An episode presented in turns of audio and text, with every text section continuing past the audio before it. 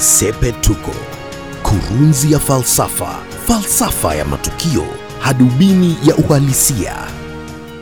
Hatimaye taarifa kutoka ikulu Mombasa imesema kwamba Eliud Kipchoge na mashujaa wenzake waliokoboa dhahabu kwenye Olimpiki za Tokyo wamepokezwa zawadi ya shilingi milioni moja. Timothy Cheruiyot, Helen Obiri na mashujaa wenzao waliopata fedha watapokezwa shilingi 1750 naye Hyvin Kiyeng na mwenzake waliopata shaba watapokezwa shilingi nusu milioni. Hiyo basi ndiyo zawadi ya Kenya kwa mashujaa wake karibu siku kumi tangu warejee nchini kutoka kwenye ushindi ulioinua sifa za Kenya duniani. Wanariadha hao waliporejea nchini usiku wa manane bila hafla yoyote ya kuwashukuru. Tulisema mzazi zuzu ni yule ambaye hushindwa kuwapongeza watoto wake wakifanya vyema, na serikali ya Kenya ilikuwa imejipaka uzuzu wa kushindwa kufurahia sifa nzuri ambazo ilikuwa imezipata duniani kufuatia juhudi za wanariadha wake Tokyo. Shujaa Eliud Kipchoge, mwanadamu wa tatu katika historia ya Olimpiki kutetea dhahabu kwenye mbio za marathon na kafuzu, lakini alipowasili nchini mwake alielekea tu kwake nyumbani kimya kimya. Nchini Uganda, picha za Joshua Cheptegei, Jacob Kiplimo na Peruth Chemtai wakikaribishwa siku ile ile zilisambazwa. Saa chache baadaye, Rais Yoweri Museveni akaandaa hafla rasmi katika uwanja wa Kololo mjijini Kampala, akawapa gari kila mmoja na kuahidi kuwajengea wazazi wao makao.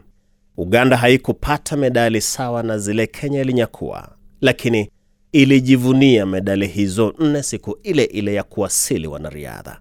Kenya ilikoboa medali kumi, ikawa namba moja barani Afrika, lakini ndiyo inajivunia jana, karibu siku kumi baada ya kuwasili wanariadha. Hebu niseme hivi, kuna kitu kinachoitwa kwa kimombo timing. Muda ambao mtu anafaa kufanya kitu huwa muhimu kwa mtu kama kitendo chenyewe. Kumpa mtu zawadi punde tu akishafuzu kunampa mtu motisha zaidi kuliko kusubiri hadi asahau aanze shughuli nyingine ndiyo umwite useme ulishinda majuzi, kwa hivyo pokea hichi. Ipo tofauti baina ya hatua ya rais kuwazawidi jana mashujaa wa Kenya Tokyo na shukran ya rais wa Uganda Yoweri Museveni siku ile ile ya kurejea Uganda. Zawadi za rais Yoweri Museveni siku ile ile zitaendelea kukumbukwa zaidi. Waliozipokea pia walihisi kuheshimika zaidi. Kwa upande wa Kenya, rais amewazawidi akina Eliud Kipchoge, nchi ikiwa imeanza kusahau Olimpiki za Tokyo. Kwa sasa Wakenya wameelekeza macho yao kwenye harakati za kijana mpya Fred Omanyala ambaye amekimbia mita mia moja chini ya sekunde kumi kule Austria. Ushindi wa Wakenya Tokyo ulifaa kupewa zawadi wakati mashujaa hao walirejea mchini hata kabla wafike kwao nyumbani. Kwenye ukumbi huu hatusemi kwamba serikali ya Kenya iige Uganda kila kitu au ifanye mambo kama Waganda wanavyofanya, la hasha. Tunasema tu kwamba muda ambao mtu anaambiwa ahasante na shukran kwa kuipeperusha bendera ya nchi ng'ambo ni muhimu. Muda huo una thamani kubwa kama zawadi yenyewe. Kusubiri siku nyingi zipite halafu ndio ugutuke kwamba wapo mashujaa wanaofaa kupongezwa ni kuwasilisha picha mbaya kwa nchi.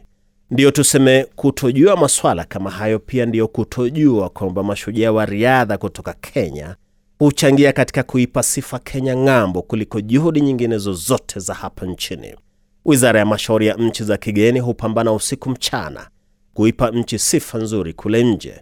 Wizara ya utalii vilevile hutumia pesa nyingi kuipatia sifa nchi, maana ukienda nje ya Kenya, iwe India, Amerika Kusini, Amerika Kaskazini au barani Ulaya, na useme wewe ni Mkenya, kile utakisikia ni nchi ya simba na wakimbiaji, kumaanisha kwamba kutoka Kenya riadha imechangia pakubwa katika kujulikana kwa nchi kote duniani na ndiyo nitasema hivi, kimya ambacho kimekuwapo tangu Eliud Kipchoge na mashujaa wenzake warejee nchini kimetia doa hafla ya kuwazawidi mashujaa wa Olimpiki jana. Kulikuwa na mshawasho nchini Kipchoge na wenzake walipong'aa Tokyo tarehe 8 mwezi huu. Wamerejea nchini tarehe 11. Huo ndio ulikuwa wakati wa kuwazawidi, nchi ikiwa bado inajadili joto la Olimpiki. Serikali ijifunze kitu kinachoitwa timing na ndilo Sepetuko Mimi ni Wellington Nyongesa. Sepetuko, kurunzi ya falsafa, falsafa ya matukio, hadubini ya uhalisia.